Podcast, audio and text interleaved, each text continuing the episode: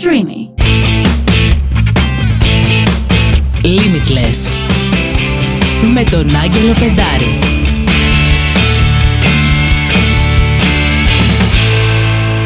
Καλησπέρα σε όλους, καλώς ήρθατε σε άλλο ένα επεισόδιο του Limitless Podcast. Είμαι ο Άγγελος Πεντάρης και σήμερα η guest μας είναι ηθοποιός και έχει παίξει την Βασιλική στον Μπρούσκο, έχει κάνει τηλεόραση και θέατρο στην Ελλάδα και στην Κύπρο. Ε, έχει επίσης παίξει το ρόλο της Νούρας στο θεατρικό Ένα Πένθυμο Blues και έχει κερδίσει το βραβείο Κατίνα Παξιμού. Τζούλη, καλώς ήρθες. Ευχαριστώ πάρα πολύ που είσαι μαζί μου σήμερα. Ευχαριστώ και εγώ για την πρόσκληση, Άγγελε. Τιμή μου. Και δική μου τιμή, πίστεψέ με. Ε, θέλω να ξεκινήσουμε από την αρχη Και να μου πεις λίγο πότε κατάλαβες ότι ήθελες να γίνεις ηθοποιός; Ε, να γίνω ηθοποιός το κατάλαβα γύρω στα πέντε. Είχα την τύχη να πηγαίνω στην Επίταυρο κάθε καλοκαίρι με τους δικούς μου να, με, να πηγαίνω να βλέπω θέατρο. Οπότε από τα πέντε περίπου είχα κατασταλάξει ότι θα γίνω ηθοποιός. Τα εφτά το είχα επικοινωνήσει και με τους δικούς μου. Είχε κλειδώσει από τόσο μικρή ναι, είχε κλειδώσει. ηλικία. Είχε κλειδώσει. Νιώθω τον εαυτό μου πολύ τυχερό που βρήκα τόσο νωρίς τι θέλω να κάνω. Πραγματικά. Και είχε. Με πώς ακριβώς είχε συμβεί ότι, ας πούμε, οκ, εγώ θέλω να ασχοληθώ με αυτό. Αυτό είναι το, το ιδανικό μου, αλλά μπορεί να χρειαστεί να κάνω και κάτι άλλο ή είσαι της λογικής ότι εγώ αυτό θέλω, αυτό θα κάνω και δεν υπάρχει plan B. Τουλάχιστον τότε. Ε, είμαι το δεύτερο κομμάτι που είπες ότι εγώ αυτό θέλω, αυτό θα κάνω, δεν θα μετακινηθώ, δεν θα μου αλλάξετε γνώμη. Ε, είμαι εκεί, στοχοπροσιλωμένη σε αυτό και ακριβώς επειδή το αποφάσισα από πολύ νωρίς και το επικοινώνησα, ε, όχι ότι μου φέραν ποτέ αντίρρηση οι γονείς μου, έτσι κι αλλιώς. Αλλά ήμουνα κι εγώ υπερβολή τύπου αυτό θα κάνω, αυτό θέλω, δεν με ενδιαφέρει τίποτα άλλο, δεν νιώθω πουθενά άλλο καλά. That's it. Τέλειο. Είναι, είναι πάρα πολύ όμορφο αυτό και νομίζω από τόσο μικρή ηλικία όταν συμβαίνει κάτι τέτοιο ε, δεν το διάλεξε, σε διάλεξε. Και εγώ πιστεύω ότι με διάλεξε και δεν το διάλεξα. Απλά είχα την αίσθηση, ξέρεις, όσο είμαστε μικρότεροι, ηλικιακά εννοώ, είμαστε πολύ πιο ανοιχτοί στα πράγματα και στις ενέργειες. Οπότε σίγουρα με διάλεξε, απλώς ήμουν τρομερά ανοιχτή ώστε να το καταλάβω πολύ γρήγορα και να, να το αποδεχτώ και να μπω σε αυτό το, σε αυτό το δρόμο. Και πόσο χρονών ήσουν όταν ξεκίνησες να δουλεύεις σαν ηθοποιός; Ε, ξεκίνησα ουσιαστικά από τα 12 που έκανα την πρώτη μου εμφάνιση στην τηλεόραση τότε, στο Μέγκα τότε. Ε, και αυτό ήταν και το έναυσμα ώστε να πάω στην θεατρική ομάδα του σχολείου μου αργότερα, να κάνω αρκετό θέατρο, να περάσω castings και να μπω κατευθείαν στη δραματική σχολή. Και όταν ξεκίνησες να δουλεύεις από τόσο μικρή ηλικία, ε, θεωρείς ότι επηρέασε το χαρακτήρα σου αυτό; θετικά τον επηρέασε γιατί ε, ως χαρακτήρας και ούσα μικρότερη ήμουν ένα παιδί που πετούσε στα σύννεφα οπότε κάνοντας αυτή τη δουλειά ως παιδί και με την αναγνωρισμότητα που είχε πάρει τότε που είχε σαφώς τηλεόραση τότε ήταν ακόμα διαφορετική ναι. από ό,τι είναι σήμερα ε, είχα δύο γονείς ευτυχώς το λέω και το ξαναλέω που μου κρατάγανε τα γκέμια και με μάθανε να πατάω στη γη και ότι αυτό το, αυτή η δουλειά είναι πάρα πολύ ωραία ναι αλλά δεν είναι κάτι το οποίο πρέπει να ψηλώνουμε εντός εισαγωγικών και να έχουμε ξέρεις, μύτη και να νιώθουμε, νομίζουμε ότι είμαστε κάτι σπουδαίο. Ναι. Η ίδια η δουλειά είναι σπουδαία. Εμείς είμαστε, αν μου επιτρέπετε η έκφραση, υπηρέτες του θεάτρου. Ναι. Γι' αυτό και λέμε πάντα υπηρετούμε την τέχνη. Ναι. Αυτό είναι ένα πολύ ωραίο mindset και γενικά πιστεύω ότι σαν άνθρωποι όλοι μας ανεξάρτητα από το τι επάγγελμα έχουμε αν δεν έχεις καλές ρίζες και αν δεν πατάς το έδαφος καλά, δεν μπορείς να φτάσεις πολύ ψηλά. Συμφωνώ απόλυτα. Η βάση είναι τα πάντα. Συμφωνώ απόλυτα. Και θέλει πολύ γερές βάσεις. Δεν, λέγεται τυχαία αυτή η έκφραση. Ναι. Και οπότε μπορείς να. Δηλαδή, μέχρι να ενηλικιωθείς, δούλευες πολύ. Δηλαδή, από τότε που ξεκίνησε ήταν ένα non-stop πράγμα, ή... Όχι, όχι. Πέρασα την, ε, τα χρόνια της μαθητείας και μεγάλο, σε μεγάλο βαθμό. Ε, πιστεύω ότι η μαθητεία είναι απαραίτητη σε ό,τι επάγγελμα και να κάνεις. Δεν μπορείς απλά επειδή έχεις ένα ταλέντο να ξεπηδήσεις και να το κάνεις. Χρειάζονται τα χρόνια της μαθητείας. Εγώ μαθήτευσα, αν σκεφτείς, με το θεατρικό όμιλο του σχολείου που κάναμε συνέχεια παραστάσεις σε σχολικά πλαίσια, αλλά ήταν ένας θεατρικός όμιλος που βγαίναμε και εκτός Ελλάδος. Έχουμε παίξει και στο, στο Λονδίνο δύο φορές, ε, στο ελληνικό κοινό εκεί. Ε, οπότε ερχόμουν σε τριβή με τη σκηνή και με το κοινό πολύ συχνά, όμως στα πλαίσια της μαθητείας, με την έννοια ότι δεν βγάζαμε λεφτά, ναι. Συν τα πέντε χρόνια εκεί, συν τα τέσσερα χρόνια της σχολής που έκανα, μιλάμε ότι για εννιά χρόνια ήμουνα μαθήτρια.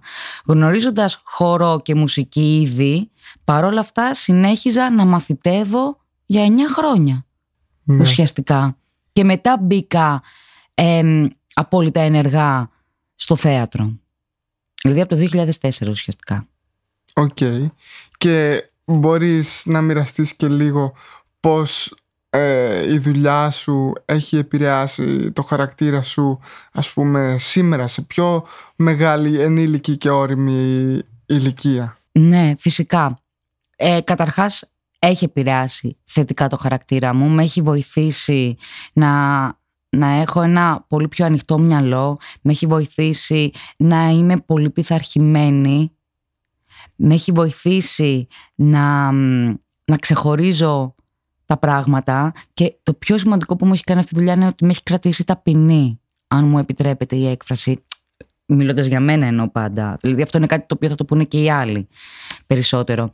Αλλά νιώθω ότι όσο περνάνε τα χρόνια και όσο βρίσκομαι μέσα στο θέατρο, είμαι στη δουλειά γενικότερα και ερχόμενη σε επαφή με διάφορους ανθρώπους και άλλους καλλιτέχνες, το πιο σημαντικό πράγμα είναι να έχω τα πόδια μου στη γη και το βλέμμα μου ψηλά. Μου αρέσει να είμαι ένας γειωμένος άνθρωπος. Μου το έχει προσφέρει αυτό η δουλειά. Με έχει, με έχει γιώσει πάρα πολύ. Και είναι ένα από τα μεγάλα μου ευχαριστώ που λέω ε, στο πώς μεγαλώνοντας έχω καταφέρει να χαλιναγωγήσω δεν είναι σωστή λέξη, αλλά να διαμορφώσω μάλλον καλύτερα τον εαυτό μου έτσι, ώστε να κάνω αυτό που αγαπάω, να το κάνω έχοντας άπλετη υπομονή και επειδή δεν μου αρέσει κιόλας η έπαρση γενικότερα σαν χαρακτηριστικό, ε, να την ε, διώξω και να την αποτρέψω όσο πιο γρήγορα γίνεται.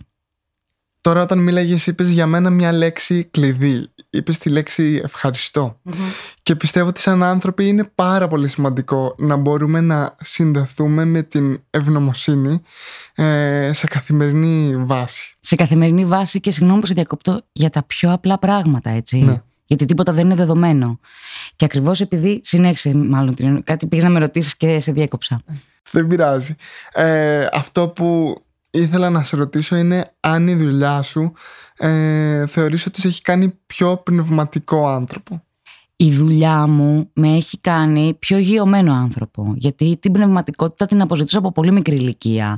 Με διάβασμα, με ψάξιμο, με τι πάει να πει ενέργεια, τι πάει να πει ε, θεϊκό κομμάτι, τι πάει να πει πνευματικό κομμάτι. Διάβαζα πάρα πολύ, διάβαζα πολλά σχολικά βιβλία, άσχετα με το τι μάθαινα στο σχολείο. Οπότε το πνευματικό κομμάτι είναι κάτι το οποίο εγώ έψαχνα από πολύ μικρή ηλικία και μου ήταν και πιο εύκολα προσβάσιμο σε σχέση με το να είμαι γειωμένη που μου το πρόσφερε η δουλειά μου σύν τα χρόνια έχοντας πει όλα αυτά που σου είπα πριν. Το ευχαριστώ, το λέω καθημερινά. Και το, ενώ κάποτε δεν το έλεγα τόσο συχνά, τώρα το λέω για τα πάντα και γι' αυτό σου είπα πριν και για τα πιο απλά πράγματα, γιατί τίποτα δεν είναι δεδομένο. Και ακόμα ο αέρας που αναπνέουμε, το οξυγόνο που εισπνέουμε αυτή τη στιγμή δεν είναι δεδομένο. Αυτό κατάλαβα με τον καιρό. Ναι. Και ευχαριστώ όχι μόνο τους ανθρώπους που μου έχουν φερθεί όμορφα και μου έχουν ανοίξει μια πόρτα ή κάνουν παρέα μαζί μου, γιατί και αυτό ένα μεγάλο ευχαριστώ είναι. Ναι. Σε ευχαριστώ Άγγελε που ε, κάνεις παρέα μαζί μου ή που κάνουμε αυτό το podcast αυτή τη στιγμή. Γιατί μου δίνεις τη δυνατότητα όχι μόνο να πω κάποια πράγματα, αλλά και να ακούσω τον εαυτό μου του τι λέω. Άρα ευχαριστώ και όσους μπήκαν εμπόδιο στον δρόμο μου και θέλουν να μου κλείσουν το δρόμο. Ε, βέβαια, επειδή τα εμπόδια σου δείχνουν ότι όχι από εδώ, πρέπει να κάνεις λίγο αλλαγή κατεύθυνσης. Ακριβώς. Δηλαδή, έχεις έναν δρόμο, λες, θα πάω εγώ ευθεία. Ναι, αλλά το ευθεία δεν βγαίνει. Πρώτο εμπόδιο. Πες, άντε, το περνάω. Μας, δεύτερο, τρίτο, τέταρτο. Λες κάποια στιγμή, πριν μήπως δεν είναι αυτός ο δρόμος μου, μήπως πρέπει να στρίψω δεξιά-αριστερά, μήπως βρω κάτι άλλο. Ναι, ναι. Μπορεί να κάνω λίγο μεγαλύτερο κύκλο. It's okay. Δεν πειράζει. Τι να κάνουμε. Και κάτι πολύ σημαντικό που πιστεύω τώρα που έχει σχέση με αυτό που λέμε είναι ότι όταν έχεις εμπόδια δεν σημαίνει ότι αλλάζεις το στόχο. Όχι βέβαια. Αλλάζεις το πώς θα φτάσεις. Το mindset αλλάζεις. Επειδή πολλές φορές, σαν άνθρωποι, νομίζω ότι λέμε, Όχι, εμπόδιο, άσο αυτό. Θα δοκιμάσω κάτι άλλο. Θα κάνω άλλο. Θα έχω άλλο στόχο. Ε, τότε μάλλον ο στόχος δεν είναι ναι. αυτό ακριβώς που θέλεις. Όταν... Το βλέπω σε πάρα πολλούς ανθρώπους που έχουν στόχο. Είναι εκεί, με επιμονή, με υπομονή. Όχι με αιμονή όμως. Ναι. Το, το να έχεις αιμονή στα πράγματα είναι εκεί που δεν σε οδηγεί σωστά. Το να έχεις επιμονή και υπομονή και να, να, να, να είσαι σταθερός ή σταθερή ε, στο στόχο είναι το πιο σημαντικό πράγμα. Σοφά, Μα το πιο σημαντικό. Σοφά λόγια. Πολύ. Ναι. Ε, και τώρα, μιας και έχουμε μπει έτσι λίγο στο πιο πνευματικό κομμάτι και μιλάμε για υπομονη ε, νομίζω ότι ένα πολύ μεγάλο παράδειγμα υπομονής ήταν ε, η πανδημία και οι καραντίνες που έχουμε περάσει Ω ναι, σαν κόσμος. ναι, φυσικά Ε, αλλά επειδή έχουμε μιλήσει και φυσικά και πριν από εδώ ε, ο τρόπος που εσύ διαχειρίστηκες ε, την πανδημία, το, το να μην έχεις ε, να ακυρώνονται παραστάσεις και τα πράγματα να αλλάζουν και να αναποδογυρίζουν ήταν πραγματικά ε, φοβερός και ήταν πάρα πολύ ως, ως κάποιος που είμαι και εγώ μουσικός και είμαι μέσα στο χώρο της τέχνης ήταν οκ, ήταν πολύ αξιοθαύμαστο. Ξέρεις τι μου έμαθε η πανδημία και ο εγκλεισμός; Καταρχάς έπρεπε να κάνω μία παύση. Γιατί τόσα χρόνια δουλεύω πάρα πολλές ώρες, με αποτέλεσμα, αν δεν την έκανα αυτή την παύση, θα, θα με έχει οδηγήσει σίγουρα σε υπερκόπωση και εγώ δεν ξέρω σε τι άλλο. Ναι. Δηλαδή, ήδη με είχε οδηγήσει σε δύο φορές καταθλίψεις. Οπότε το ξεπέρασα αυτό και περνώντας και τα χρόνια τώρα σου μιλάω, με το που έγινε η πανδημία και stop τώρα, τώρα δεν κάνεις τίποτα, μου έκανε στην αρχή καλό γιατί ξεκούρασε το μυαλό μου, το πνεύμα μου την ψυχή μου, το σώμα μου, δηλαδή ξεκουράστηκα ολικά. Ένα το κρατούμενο. Δεύτερον, όλη αυτή την υπομονή που λέμε τώρα και σου συζητάω και σου έχω πει ότι με τα χρόνια έκανα, ήρθε η καραντίνα να μου πει: Ωραία, τέλεια. Τόσα χρόνια μιλάς για υπομονή, για να σε δω στην πράξη. Ξέρεις, Ναι. δεν είναι σαν να μου έλεγε: Ωραία, τώρα λοιπόν που το λες τόσο πολύ, θέλω να σε δω πόσο υπομονή έχεις. Και με βοήθησες στο να κάνω ένα βήμα πίσω με την έννοια να αποστασιοποιηθώ, να δω τη μεγάλη εικόνα, να δω πράγματα που μπορεί να μην έβλεπα πριν και να με βοηθήσει να και να λέω όχι και να δω ότι υπάρχουν και άλλα πράγματα πέρα από το να είμαι ηθοποιός. Μπορώ να κάνω και άλλα πράγματα. Ναι. Γιατί ναι, η δυσκολία του κλείνουν οι παραστάσεις, κλείνουν τα θέατρα, δεν υπάρχουν θέατρα, δεν υπάρχει δουλειά. Ζούμε σε μια εποχή που πρέπει να βγάζουμε και τα προστοζήν. Με οδήγησε σε άλλα μονοπάτια, τα οποία ευτυχώς κάποτε πιο πιτσίρικα έλεγα αποκλείται να κάνω άλλη δουλειά, δεν θα είμαι καλή. Και ανακάλυψα ότι ναι, μια χαρά μπορώ να κάνω άλλη δουλειά, είμαι πάρα πολύ καλή. Και ε, πες μας έτσι αρκετά περιληπτικά τι έκανες και τι σου έδωσε, τι πήρες από, από την εμπειρία το να κάνεις άλλα πράγματα. Ε, Ε, ναι, θα σου πω αμέσως. το πρώτο μισό, το πρώτο εξάμεινο περίπου, ήμουνα σε ένα πρακτορείο μοντέλων ως booker για τα διαφημιστικά. Έκλεινα δηλαδή, μιλούσα με τις διαφημιστικές και έκλεινα μοντέλα ή ηθοποιούς για διαφημίσεις. Ε, έκατσα εκεί γύρω στους έξι μήνες. Ήταν μια δουλειά την οποία δεν την είχα ξανακάνει, αλλά οκ, είχε ένα ενδιαφέρον. Ε, δεν θα το διάλεγα ως ε, δουλειά στο μέλλον ενώ για να το κάνω σταθερά. ναι. Αλλά μου άρεσε αυτή η εμπειρία που πίσω από τις κάμερες που έπρεπε να οδηγήσω εγώ άλλους ανθρώπους, να τους πω τι να κάνουν, πώς να το κάνουν, ναι, ώστε να φέρουμε το καλύτερο αποτέλεσμα και ουσιαστικά εντός εισαγωγικών να μου επιτρέπετε να τους πουλήσω στις διαφημιστικές για να πάρουν τη δουλειά. Είχε πολύ ενδιαφέρον αυτό. Είδα κάποια skills μου που δεν γνώριζα πόσο τα έχω.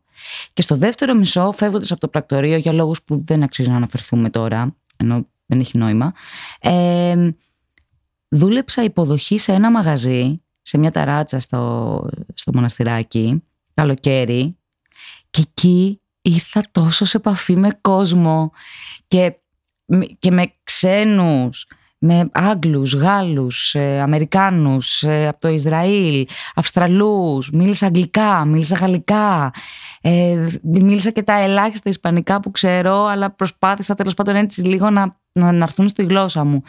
Μου έκανε τόσο καλό το ότι κοινωνικοποιήθηκα, το ότι μίλησα ξένες γλώσσες. Ειδικά μετά από καραντίνα. Ειδικά μετά από καραντίνα, ειδικά από, από τον εγκλισμό μας, συν ένα χρόνο, ας το πούμε, εκτός δουλειάς.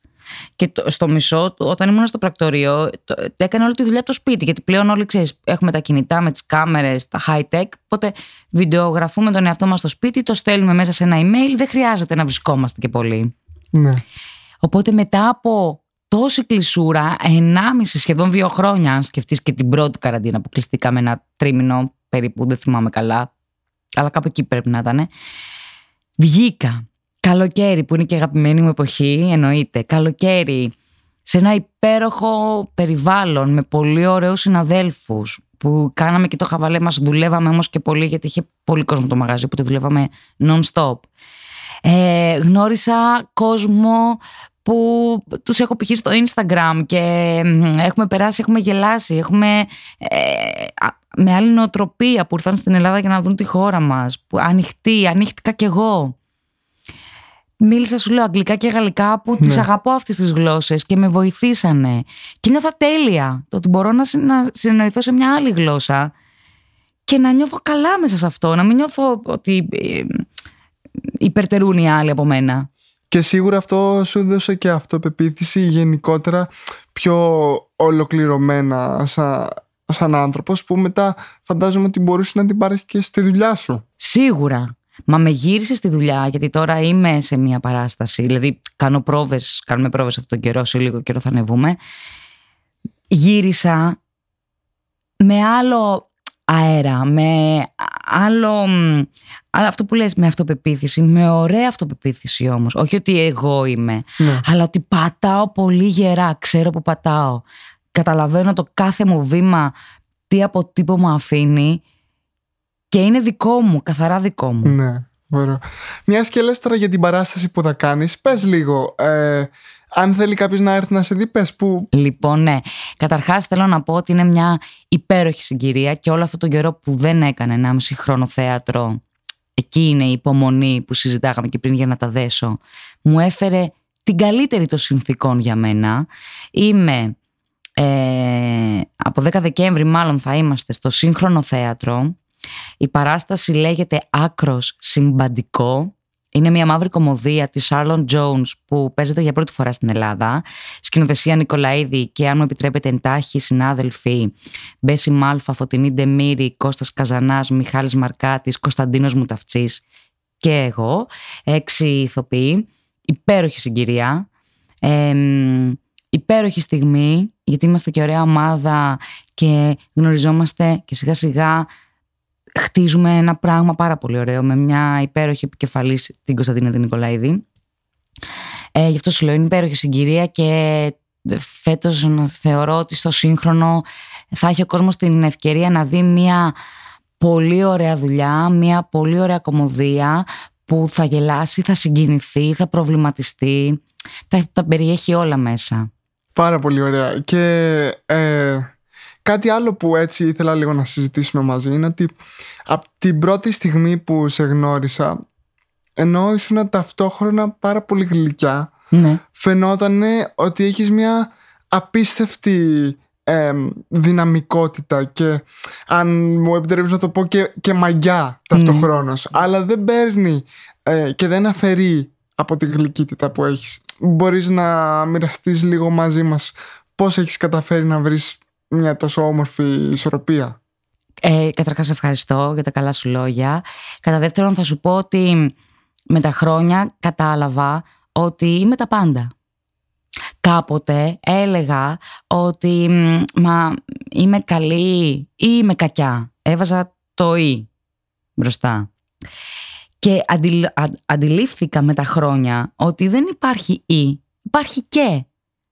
Γιατί είμαι άνθρωπος και είμαι πολλά επίπεδα και είμαι και πολλά πράγματα. Όπως θεωρώ ότι είναι όλοι οι άνθρωποι. Απλώς επιλέγω ανάλογα το συνομιλητή μου και ε, ε, επειδή έχω το, την ε, δυνατότητα να μπορώ να διαβάσω εντός εισαγωγικών και αυτό μου το έχει προσφέρει δουλειά με τα χρόνια, τους χαρακτήρες που έχω απέναντί μου, διαλέγω να βγάλω εκείνα τα στοιχεία του χαρακτήρα μου μπροστά που θα καταλάβω ότι είναι πιο εύκολα να, να έρθω σε μια επικοινωνία με τον συνομιλητή.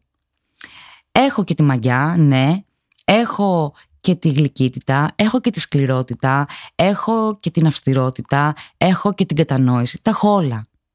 Οπότε αυτό πιστεύω, ότι όπως εγώ, έτσι και πολλοί κόσμος εκεί πέρα έξω, μη σου πω περισσότερος, είμαστε πολλά πράγματα, δεν είμαστε ένα. Δεν υπάρχει ή, υπάρχει και. Εγώ Ακριβώς, δεν υπάρχει ή, υπάρχει και. Το κρατάω αυτό. Ε, σε ευχαριστώ πολύ. Και εγώ σε ευχαριστώ πάρα πολύ. Ε, και κάτι τελευταίο που θέλω να σε ρωτήσω έτσι για να κλείσουμε. Ναι, με. Είναι αν υπάρχει κάποιο μάντρα ή κάτι που λες στον εαυτό σου, ας πούμε τώρα αυτή την περίοδο, όταν πράγματα πάνε στραβά ή όταν ε, ξέρεις, μπορεί να μην πηγαίνουν όπως τα έχεις υπολογίσει. Ε, το μότο μου εδώ και πάρα πολλά χρόνια, το οποίο δεν αλλάζω, πες το μότο, πες το μάντρα, όπως θες, είναι η λατινική έκφραση όλα γίνονται για κάποιο λόγο. Αυτό. Θεω, μπορεί να μην καταλάβεις ποτέ το λόγο εκείνη τη στιγμή και να το καταλάβεις λίγο μετά. Αλλά υπάρχει λόγος που γίνονται. Ακόμα και τα πράγματα που δεν γίνονται, για κάποιο λόγο δεν γίνονται. Το οποίο μου έχει παρουσιαστεί αργότερα. Ότι, α, ναι, είδες, δεν είμαι σε αυτή την παράσταση τελικά ή δεν τα βρήκαμε με λέω παράδειγμα με τον παραγωγό και δεν θα κάνω την α δουλειά γιατί έρχεται η β που είναι πιο κοντά σε μένα, που είναι καλύτερα τα λεφτά, που είναι καλύτερες συνθήκες που δεν φανταζόμουν ότι θα έρθει. Ένα μικρό παράδειγμα. Ναι. Οπότε ναι, όλα γίνονται για κάποιο λόγο. Ε, νομίζω ότι εδώ είναι ένα πάρα πολύ ωραίο note για να κλείσουμε. Παιδιά, αυτό ήταν το meditation της ημέρας. Όλα γίνονται για κάποιο λόγο. Ε, Julie, σε ευχαριστώ πάρα πολύ και πάλι που ήσουν μαζί μου σήμερα στο Limitless Podcast. Και εγώ σε ευχαριστώ και για την πρόσκληση αλλά και για την υπέροχη κουβέντα που κάναμε. Πραγματικά. Ευχαριστώ πολύ.